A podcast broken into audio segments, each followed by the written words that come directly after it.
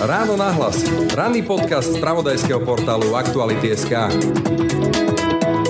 Ja som sa rozprávala s desiatkami rodičov, ktorí aj chceli opustiť tú oblasť Hostomel Irpiň Buča, keď tam boli tie zelené koridory, čiže koridory pre matky s deťmi, aby mohli utekať a pre starých ľudí. A potom tí Rusi na tých blokpostoch treba zatvorili v istom momente ten koridor a desiatky aut rozstrielali. A tiež neviete, prečo to urobili. A na autách bolo napísané deti, videli ste to, videli ste deti, staré ženy a cez to všetko ich rozstrielali. A tá matka, keď skončila strelba, tak tá žena sa tak štverala dozadu k svojim deťom a ten malý dvojročný chlapček bol úplne biely, ošedivel, ktorý videl pred nimi, ako Rusi rozstrielali auto a videl tam proste, ako vyletujú kusy ľudského tela. Ten chlapček bol úplne biely a šedivý a tá hlava toho šedivého chlapčeka ma dlho mátala. Už je to viac ako 300 dní, čo u našich východných susedov na Ukrajine zúri vojna. Vojna, o ktorej sme si mysleli, že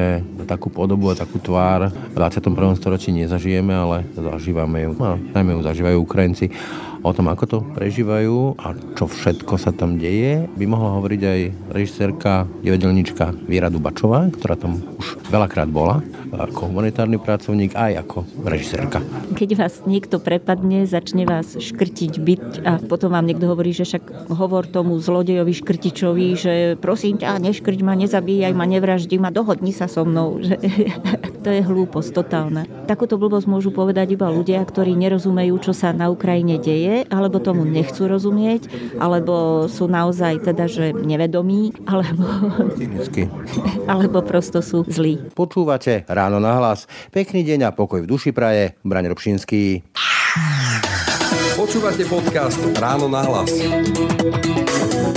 Dobrý deň. Dobrý deň, pozdravujem. Tak e, keďže ste režisérka, divadelnička, tak e, to sú príbehy, to sú tváre, to sú mená. Akú tvár má pre vás tá vojna na Ukrajine, keby sa to dalo takto povedať?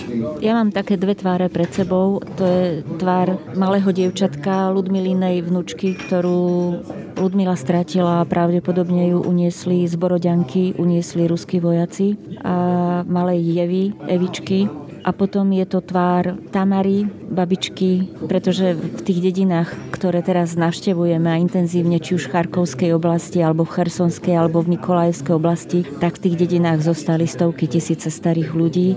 Ja mám tvár tej Tamary pred sebou, pretože je to stará dáma, ktorá prežila aj druhú svetovú vojnu, ktorá na dvoch barlách máva v tej totálne zničenej Červenej doline a vraví, kým ja tu budem žiť, už sem žiadny ruský vojak nevstúpi. No práve tým, že hovoríte tieto ženské mená, lebo my máme tak zafixované, že vojna to sú muži, to sú tí vojaci, ktorí bojujú, tí generáli, ale asi najväčšími obeťami sú v tých vojnách ženy, aj keď to tak pozadí. Milím sa? Nie, určite nie. Ale keď vravíme o mužoch ako o vojakoch, tak e, naozaj strašne veľa žien tiež narukovalo brániť svoju vlast.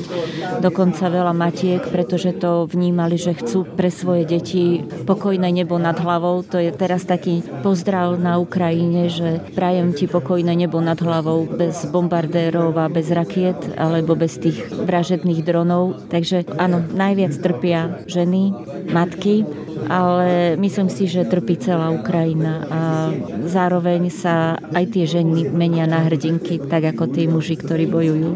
Vojna to je smrť, zmár, nenávisť, ale je to aj odvaha, nezlomnosť, nádej, viera. Vy ste aj viera. Kde tam vidíte tú vieru a nádej? Na každom kroku vo vzduši, vysí, vysí vo vzduchu. Môžete ju krájať. Ako Ukrajina napriek tomu všetkému, čo prežíva a napriek tomu, že naozaj na začiatku nikto netušil, ako dlho bude tá vojna trvať. Vlastne keď 24.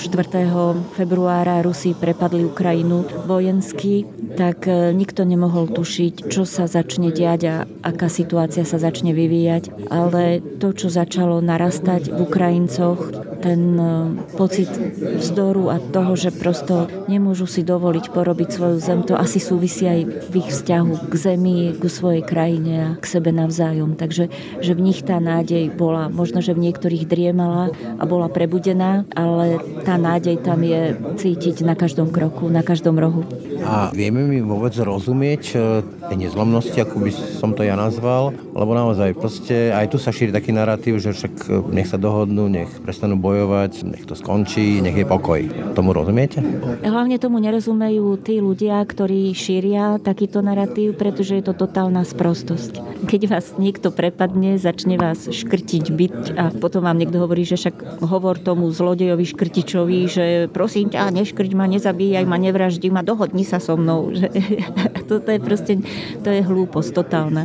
Takže takúto blbosť môžu povedať iba ľudia, ktorí nerozumejú, čo sa na Ukrajine deje, alebo tomu nechcú rozumieť, alebo sú naozaj teda, že nevedomí, alebo jednoducho sú slabomyselní, alebo, alebo prosto sú zlí. Ale ja teda neverím na také až primitívne zlo, ale my sme si zvykli na Slovensku, že naozaj tu sa takí tí najväčší v úvodzovkách Slováci bijú do prs, ako to tu ľúbia, milujú, dupu nohami, vykrikujú, potom opozlo nadávajú, potom vidíme, že nepoznajú náš spisovný jazyk, sú neščítaní, nevzdelaní, nepoznajú vlastne naozaj skutočných ľudí na Slovensku, ktorí sú osobnosti, dokonca sa vysmievajú vzdelaným ľuďom a osobnostiam, ale keď príde na lámanie chleba a sú chorí, tak idú radi k lekárom, k tým osobnostiam a radi sa potom k nim utiekajú. Len v prvom momente a v prvom návale ich zhadzujú. Takže takíto ľudia, keď vravia, že nejaká dohoda, alebo tí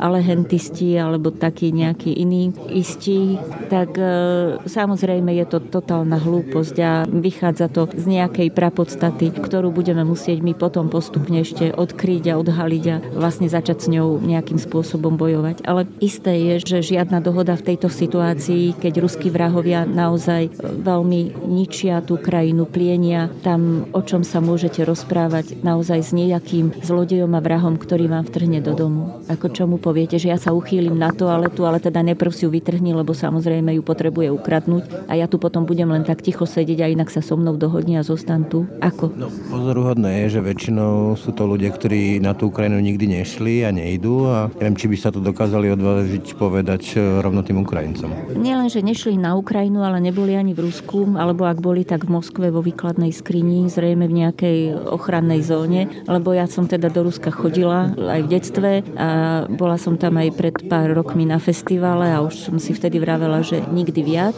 kým tam bude Putin a kým tam bude takáto totalita. Takže neboli v Rusku a druhá vec je mnohí, lebo inak by nevykrikovali, že aký je úžasný tento štát, Mordor. A ďalšia vec je, že neboli na Ukrajine a nevnímali ju v tom celom kontexte, kam sa Ukrajina snaží dostať a akým spôsobom, aké, aké zmeny na tej Ukrajine vlastne nastávali. Takže toto poznať, poznať e, ukrajinského rolníka, ukrajinského človeka, vidieť v okolí Kieva tie nádherné sídliska, ktoré tam vidíme v Buči, v Hostomeli, v Irpine. Irpine a Buča boli pre mňa takým naozaj že zázrakom. Žiaľ Bohu som ich videla zbombardované a zničené, ale aj tak tam vidíte ten priestor tých sídlisk, to, ako vznikali a tie novostavby, tie krásne domy. Takže to má priestor. Proste zrazu tam cítiť niečo, čím začala tá Ukrajina dýchať, že patrí do tej Európy a chce žiť svoj normálny, moderný život. To je cítiť na každom kroku. Keď spomínate to Rusko, tak eh, ja ho mám spojené že s Dostojevským, keď som mal 16, som ho čítal, alebo Tolstý, Puškin, Lermontov a potom Buča alebo Irpiň. Ako ešte sa možno dá nejakým spôsobom rozumieť vojne ako takej tej agresii, že chcem obsadiť územie, ale a ako si máme vysvetliť tie zverstva, ktoré sa tam diali, či už v tej Irpini alebo Buči, že kam až človek je schopný klesnúť? To sú práve tie otázky, ktoré ma zdvihli zo sedačky a prosto som si povedal, že musím tam ísť. Idem ich hľadať, idem hľadať tie odpovede. Dohodla som sa s kameramanom Miškom Vasilom, ja som mu len povedala, že poď ideme točiť príbehy ľudí, ktorí zostali. Čiže prežili tú hrôzu, boli tam na tvári miesta a zažili to. Ideme sa s tými ľuďmi rozprávať, poďme hľadať, čo sa tam vlastne udialo a prečo a prečo teraz v tomto storočí tu a teraz sa dejú takéto strašné vojnové zločiny, ktoré páchajú Rusi na Ukrajine. nejakú odpoveď? Čo donúti človeka, aby niekomu proste trhal zuby a nechcem líčiť všetky tie praktiky, ktoré sa tam diali, alebo znásilňovanie matiek pred deťmi a deti pred matkami. Nerozumiem. To súvisí s nejakou nízkosťou ducha, ktorá je vedome pestovaná a udržovaná na tejto hladine s ťažkou propagandou, ktorá v Rusku bola roky s niečím, s čím premyšľala som, viete, keď e, treba z Banskej Bystrici zo pár ruských dávno emigrantov, ktorí sem prišli, oslavovali Krym. Rozumiete, oni utiekli z Ruska, lebo naozaj tam nevedeli žiť. A Rusko veľké stále. Ale niečo v nich zostalo, takže oni sa vlastne tešili, keď Rusi ukradli Krym, zmocnili sa ho zlodejsky, zákerne a potom vyvolali vojenskú operáciu na Donbase a oni vlastne to oslavovali. Takže ja už som vtedy začala tak uvažovať, že čo je ruský človek, že kto to je. Tá odpoveď vlastne sa začína teraz odkrývať a odhalovať tých ľudí, ktorí teda žijú v tej Ruskej federácii a tí chálani, ktorých sa babička pýtala v ozere, že poď sem, lebo keď išli popri tanku v dedine Ozera, to bola dedina pri alebo je dedina, ktorá leží 4 km od hostomelského letiska. A taká Máša sa pýtala, vyšla na ulicu, lebo tam zastrelili, strieľali po tej malej Ire, rozstrielali malé dievčatko 8-ročné a to boli ruskí vojaci, ktorí šli popri tankoch so samopalom. A ona bola taká zúrivá, tak sa pýta, čo si sem došiel chlapec robiť, čo tu robíš? A on povedal, ja tu pracujem, ja mám za toto zaplatené. A ona vraví, a ty nemáš prácu u vás v Rusku? Toto je tvoja práca? Ísť do cudzej zeme a zabíjať deti? To je tvoja práca? Ona prosto tiež vravela, že strašne som sa bála. Bolo to hrozné, že ako ich schovali, ako sa báli v tej pivnici, až kým nepočuli také tie strelby zo, zo samopalov priamo, na blízko, že to neboli strelby z rakiet alebo z hora, ale že to bola strelba, že človek na človeka. Smrť sa blíži. Smrť sa blíži. A on videl to dieťa na ulici a videl, že to dieťa má 6 rokov. A cez to všetko proste ten samopál strieľal. To je zverstvo, to je sadizmus. A vtedy aj tí ľudia tam ako zrazu, že čo? že ešte dovtedy boli ako ochotní nejako, že dobre, že tak Rusi nás nejako prepadli a ideme sa brániť, ale že toto, že toto ty tu robíš, ty tu strieľaš na malé dieťa, však ty si zver. A odtedy vlastne to už počúvam stále. Oni to tak nežne vravia, tí Ukrajinci, že Rusi to nie ľudia, to nie ľudí. To nie sú ľudia. Odvtedy to počúvam vlastne stále. A kam idem, kam sa pohýňam, čiže do Borodianky. Proste Ludmila, Mária ukazujú fotky, držia pred sebou fotky svojich zabitých detí a oni vravia, a to je zvláštne, že to nie ľudí. To nie ľudia. To nie sú ľudia.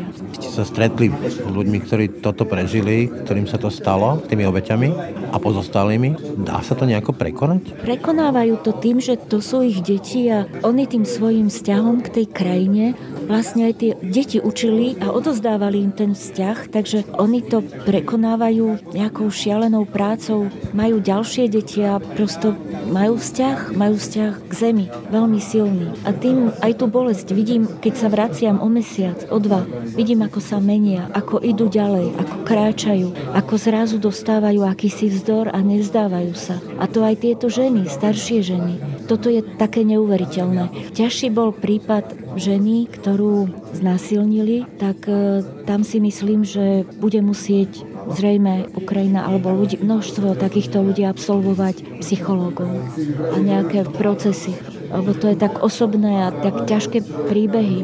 Mne rozprávali treba ženy v Bosne, keď ich tam vlastne Srby zabíjali a znásilňovali, tak som sa rozprávala so ženami, že ja som bola len sedemkrát, to bolo nič, ale tie, čo boli veľakrát, že ako tí srbskí vojaci išli. A som sa s nimi rozprávala, tak vlastne som aj hľadala, že čo to spôsobuje a čo to tej žene robí. A tu, keď som stretla a rozprávala sa s týmito ženami, tak je to hrozne ťažké. Je to veľmi ťažké, že zrazu niečo takéto sa udialo a pred deťmi treba mnohokrát.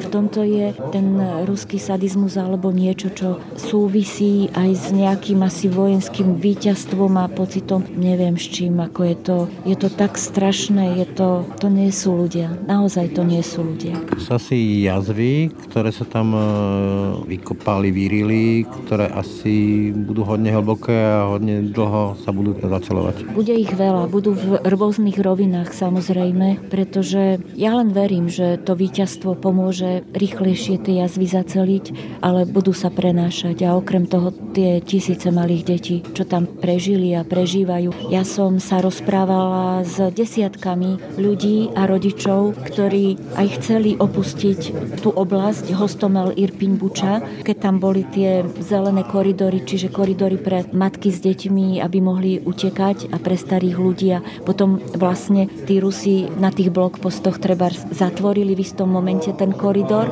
a desiatky aut rozstrielali. A tiež neviete, prečo to urobili. A na autách bolo napísané deti, videli ste to, videli ste deti, staré ženy. A cez to všetko ich rozstrielali, takže som sa rozprávala s množstvom rodín, dokonca vlastne rozprávajú aj u nás vo filme tí ľudia o tom, ako ako sedeli v aute a pred nimi auto, za nimi auto a naraz ich zatvorili vpredu blokpost, tak si to viete predstaviť, tak blokpost to je také, že zátarasy, potom sa zatvoria, zádavami sa zatvoria, vy ste vlastne na ceste ako vo vezení, uväznení. Vy nemáte kam odísť, doprava, doľava. Sedíte v aute a v tú chvíľu sa oni rozhodnú po vás, vás rozstrieľať. Aby ste tomu rozumeli, milé Slovensko, že ženy a deti s bielými vlajočkami rozstrieľali.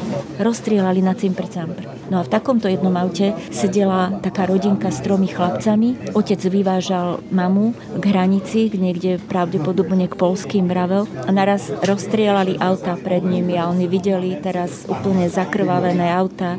Strašné a boli tam traja chalani. Najmladší mal 2 roky, potom bol nejak 4,5 ročný a ďalší mal 6 rokov a tá matka, všetci sa schovali, boli úplne na zemi, ležali na podlahe toho auta. Keď skončila strelba, tak tá žena sa tak štverala dozadu k svojim deťom a ten malý dvojročný chlapček bol úplne biely. Ošedivel. Vy ste sa teraz vrátili z tej chersonskej oblasti a hovorili ste mi, že vlastne v dedinkách, kde vlastne nič nie je. Jedlo a ďalšie veci tam dostávajú cez, sa tam dostávajú cez humanitárnu pomoc a napriek tomu tam tie staršie ženy a starší ľudia zostávajú, dokonca sa tam vracajú, utekajú naspäť. Čo ich tam drží? Ja už som to vravela, že Ukrajinci sú veľmi pracovití a majú neuveriteľný vzťah ako by k zemi. A v tých dedinách si tí ľudia vlastnoručne postavili dom, každý svoj, žil tam celý život, staral sa, mal hospodárstvo. Jeho svet, hej? Bol to jeho svet, naozaj. Ako oni, tak ako my, prosto chcú len normálne žiť a možno, že sú o kúsok pracovitejší v niečom, čo vidíte na tých poliach. A teraz to spomeniem, lebo keď sa do tých dedín práve pri tejto chersonskej oblasti vraciam, tak my sme išli naozaj, že cez zaminované polia. To je fakt, Rusi minujú. To o život, hej? Je to o život a je to aj ako, že oni, oni tam proste aj rozhadzujú tie kazetové míny, aj zaminovávajú, čiže naozaj to sú už čisté zločiny proti ľudskosti, tam prosto žijú starí ľudia, deti. A teraz my sme sa vracali po dvoch týždňoch a niektoré z tých polí už boli poorané, vyčistené a poorané. Teda, aby som sa vrátila k tomu, že naozaj tí starí ľudia, ako ich aj vyvážali, lebo vedeli, že teraz príde, prichádzali, však vedeli, ako tí Rusi, ako vlastne začínajú útočiť, ako sa stiahujú dolu k Chersonu. Po 20.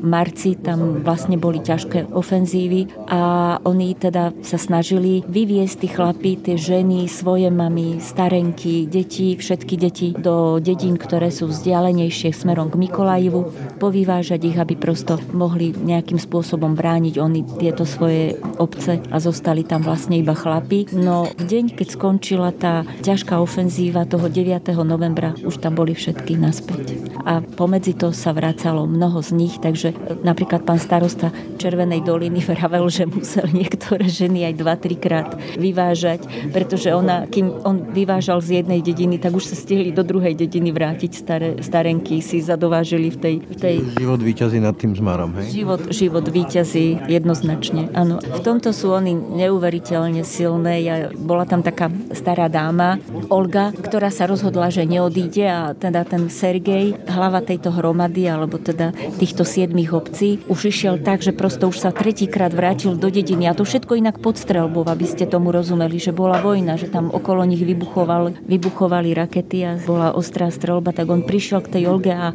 prosto Olga, ty si s poslednými, vyvážam ťa, ideš. No a auto si odstavil pred Olgou a behol donútra, tak tam s Olgou mali vášnivú debatu, že pobal sa, beriem ťa odtiaľ to preč, Rusi sú blízko. No a zrazu veľký výbuch a jemu vlastne vyhodilo do luftu auto pred tým domom. Takže... Z toho, ako to hovoríte, mám taký paradoxný pocit, že napriek tomu zmáru a tej smrti a tej agresii, ako by sa tam plnšie žilo, alebo ako to správne povedať? Neviem to tak nejak akoby za... Výraznejšie póly toho dobrého aj toho zlého, keby tam boli je tam vojna teraz a v tej vojne akoby v obmedzení ukáže sa majstro.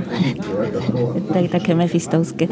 Ale naozaj my sme hrdinovia takí, akoby, to som tak trošku na začiatku začala rozprávať, tí bijúci sa všelijakí kotlebovci tuto do prza, nenaučia sa ani spisovne písať, alebo nenaučia sa ani čítať poriadne, ale vykrikujú 5. cez 9. A teraz na Ukrajine je vojna a oni vlastne nemôžu vykrikovať takéto prázdne reči, oni musia konať a oni konajú. A vy ich vlastne vidíte v akcii, ako konajú, ako sa správajú, čo robia, čo bránia. A to je strašne dôležité. Oni zostali, bránia svoju zem, majú k nej vzťah, čo teraz vidíte, neuveriteľný. Naozaj tam funguje v túto chvíľu, ako oni, oni pracujú. Možno to je práve to, čo ma na tom tak akoby aj, aj provokuje, že, že toto je vzťah. Toto je vzťah. Ono je to také naozaj pre mňa až bizarné, že tu sedíme na káve, na čaji, rozprávame sa, kúsok od nás je reálna vojna, kde sa reálne umiera, reálne trpí, reálne tam ľudia prichádzajú o nohy, o ruky, o deti, o matky, o otcov. Dá sa to sprostredkovať vôbec e, niečo také, ako je tá vojna v realite? Nám tu? Tak snažím sa to aspoň prostredníctvom filmov. Ja som mala také problémy, keď som sa vracala prvé týždne z Trebarstej, z Hostomelu a z Irpine a z Buči a z Borodianky, alebo ešte taký ďalší šialený zážitok ešte v horúčavách letných bolo z hora, keď som bola pod bieloruskou hranicou v Černihivskej oblasti za Černihivom smerom k bieloruskej hranici, tak som sa vracala sem a prišlo mi také nepatričné, že ja si tak spokojne teraz môžem ležať vo vani alebo sa, sa najesť jesť, keď tie babky v tej novosilovke, ktoré boli zahnané do pivníc a prišli tam ruské tanky a potom im nad hlavami bombardoval dom po dome, oni sedia niekde teraz na priedomí pri tých svojich ruinách, hľadajú si trošku tieňu, vonku boli 38 stupňové horúčavy a čakali, kedy dostanú pitnú vodu, flašku pitnej vody cez humanitárnu pomoc. A keď som odtiaľ odchádzala, tak ja som napríklad mala problém s tým, že si sadnúť na večeru a najesť sa. Zrazu mi to prišlo také nepatričné. Komplex preži živšieho. Áno, a chcela som to pretlmočiť, chcela som o tom tu rozprávať, chcela som hovoriť, že ľudia práve teraz, to už bol jún, poďme teraz pomáhať, pomáhať musíme stále, pretože tá vojna bude brutálna a krutá, pretože to, čo tí Rusi robili v Buči a v Borodianke, to budú robiť aj ďalej. A my musíme vlastne stať teraz na strane pravdy a na strane toho človeka, ktorému sa krivdí a to je Ukrajina. Ale bolo to tu čím ďalej, tým ťažšie. Potom, ako sa ten front posúval smerom už k Charkovu a k Iziumu a dolu k Mikolajevsko-Chersivskej oblasti, tak už sa to tak vzdialovalo a vzdialovalo sa to aj od nás. Takže teraz som už taká umiernená, už som taká kľudnejšia v duši. Možno zocelenejšia. Možno, kežby. Ale viem, že musím vytrvať až do konca, že to, čo som si zaumienila, že budem mapovať tú vojnu a hľadať tie príbehy až po víťazstvo Ukrajiny, tak to určite to som rozhodnutá aj keď v polke som ešte netušila, ale v polovici cesty, ale teraz už máme za sebou taký kus cesty a máme nafilmované tak veľa príbehov, že to musíme dokončiť. A ďalšia vec je, že kde si už potom Charkove som sa spojila s pomocou začiarov, s Matušom Valkom a začali sme riešiť aj humanitárnu pomoc, čo mi prípada veľmi logicky, pretože ja chodím do oblasti a stretávam sa s hlavami hromád, s predsedami tých samozpráv a vlastne s nimi komunikujem, stretávam sa s ľuďmi, sa chcem spýtať, že my máme takú predstavu, že čo viem, že nejaké časti Ukrajiny boli oslobodené od Rusov, už tam teda nie je vojna, ale asi to tam nežije normálne, asi stále to tam je pre nás už nepredstaviteľné. Ako sa tam prežíva? Tak je nepredstaviteľné už len to, že, že Rusi ničia infraštruktúru, energetickú že dnes vidíme, že tá Ukrajina je bez svetla, bez elektriny častokrát, že prosto bez elektriny sú nemocnice, že sa operuje pri baterkách, že v tých nemocniciach ležia ťažkí pacienti, deti, že je hrozne dôležité práve aj dnes tam pri tom stáť. Vidíme, že tie raketové útoky sú rozšírené po celej Ukrajine. Ja si sledujem, mám tie trivógy, mám v mobile vždy podľa tej oblasti, kde som. Teraz som si to stíšila. Už sa mi stalo, že som... Si to dosť ovplyvňuje každodenný život Ukrajincov? Si predstavte, že stále vám idú húčanie sirén, že je znovu letecký útok. Letecký útok. To vám tie sirény idú. Vy neviete, kam to padne. Teraz ten krivý roh. Vidíte, zase tam zomreli malé deti. To, tie raketové útoky, alebo... Lotéria. To je lotéria. A vy s tým žijete. A to je jedno, či ste v Zakarpatí, alebo v Lvivskej oblasti, alebo v Černihivskej. No a do toho ide stále tá hrozba toho Bieloruska, lebo ten Putin tlačí na to Bielorusko. Do toho sa Putin stále vyhráža. Do toho idú tie raketové útoky a tá čerstvá vojna, ktorá je vlastne tá aktuálna vojna, ktorá je na východe a na juhu. Tá je. Takže stále a okrem toho tým tá celá Ukrajina žije, pretože to zasahuje tú krajinu, ako nevyrába sa, tie práce sa zastavili, ľudia nemajú prácu. Takže polia sa neobrábajú. Polia sa neobrábajú, aj keď musím povedať, že snažia sa teraz ako neuveriteľným spôsobom obrábať polia. To je zázrak, to je to, čo som vravela na tom odminovanom poli, že tam v týchto oblastiach, alebo sme videli celé zbombardované družstva, si prenajímajú, požičiavajú, telefonujú si a pomáhajú si, aby si požičali proste traktory na zoranie alebo na to. Existuje tam teraz taká veľká spolupatričnosť, ktorú sme začali vnímať a čo je veľmi dôležité, tak napríklad aj ten príbeh tej snehurivky je, že tam bolo zo pár kolaborantov, ktorí posielali ruskej armáde informácie, ako sa tá snehurivka ide brániť a teraz vďaka tým kolaborantom tam zahynulo množstvo ľudí. Takže príde aj k takému čistiacemu momentu na tej Ukrajine, čo u nás vidíme s tými dezinformáciami, keď jeden z najväčších dezinformátorov je sám Fico a mnohí títo ľudia, ktorí tu šíria neskutočné hlúposti o ruskej invázii. Takže my sme ešte v tomto ďaleko, ďaleko pozadu a máme pred sebou veľkú, veľkú úlohu, ale tí Ukrajinci po tom víťazstve budú mať ďaleko širšie možnosti práve na vyčistenie tohto priestoru. Keď ste spomínali tie deti, tak pre mňa takým tým hrozným symbolom ani nie je tá Búča alebo Irpini, keď je to hrozné, ale tie správy o tom, ako Rusi kradnú masovo deti, že miznú deti. Môžete to potvrdiť? Máte také informácie aj vy? No to práve sme začali v Boroďanke. To bolo také šialené, keď e, ten príbeh z Boroďanky je, že tam e, v tých domoch, to boli také tie panelové domy, sídliska, na ktoré padali z hora bomby. A v tých ruinách tých bomb my sme tam prichádzali, keď e, tie ženy si tam pri exhumáciách objavovali svoje deti a, a naraz sa tam začali hľadať deti malé a tie deti nevedeli ich nájsť, tie staré mamy alebo otcovia, ktorí poslali do tých, do tých pivníc tie svoje manželky s deťmi.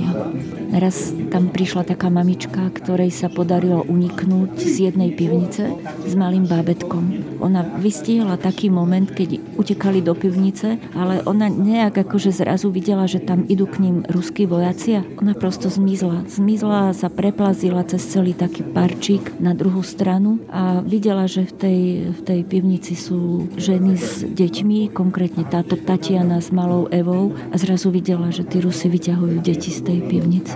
A pravdepodobne do dneska nevedia, čo s tými deťmi je. Malá Eva mala 4 roky a je to hrôza, keď si predstavíte, že bola... Len, že ukradnú deti. Áno, áno, ukradli proste tie deti a odvliekli ich do Ruska.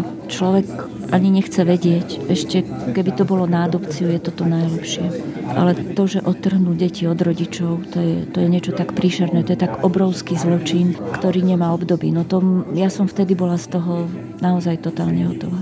Točte tam príbehy, keby ste mali vybrať, je to taká novinárska otázka, ale keby ste mali vybrať nejaký, ktorý vás teda tak zasiahol a je pre vás tým symbolom tej vojny, ktorý by to bol? Ja som už spomínala ten jeden z tých príbehov toho šedivého chlapčeka, s ktorým som bola.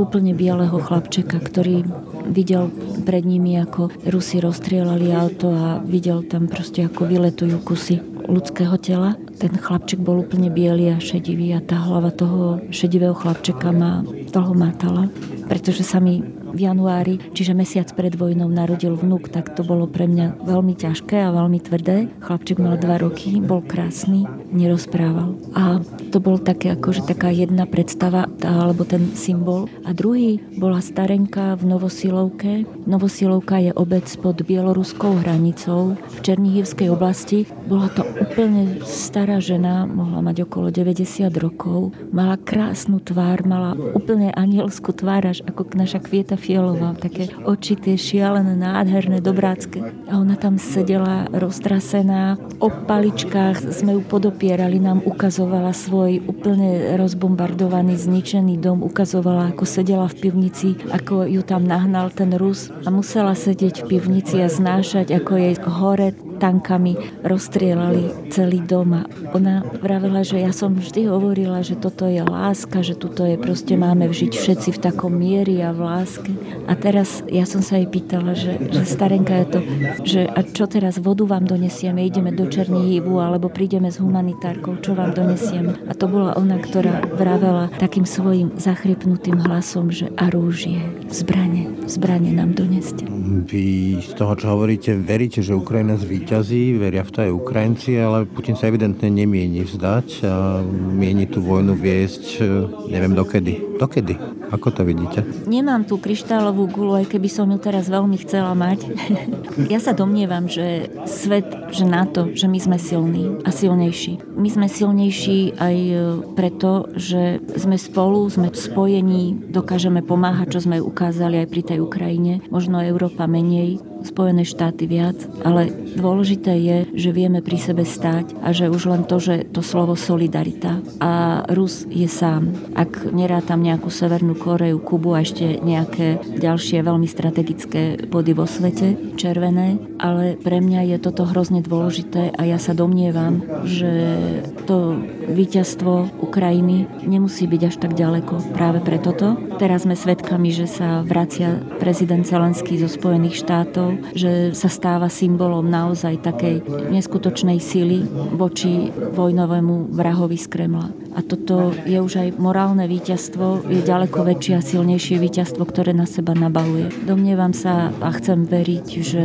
do leta a možno aj skôr sa podarí naozaj vyhnať a poraziť Rusko. Neviem, či to tak bude naozaj, ale myslím si, že aj táto zima bude veľmi podstatná. Pre mňa bol takým eh, leitmotívom eh, toho, čo sa deje v tomto regióne, aj taký výkrik z Václaváku nedávno na takej demonstrácii jednej pani, ktorá hovorí, hovorí, že vojna na Ukrajine, to ma nezaujíma, mňa sa to netýka. Prečo je to podľa vás vojna, ktorá sa nás týka? Dotýka sa nás to z viacerých dôvodov. Dotýka sa nás to preto, že ešte pred 30 rokmi sme boli súčasťou nejakou 16. republikou Veľkého Ruska a vieme veľmi dobre. Ja si pamätám ešte tých sovietských okupantov. No, sovietskí okupanti, ktorých sme tu živili, bolo ich tu skoro pol milióna. Pol milióna Rusov sme živili od 68.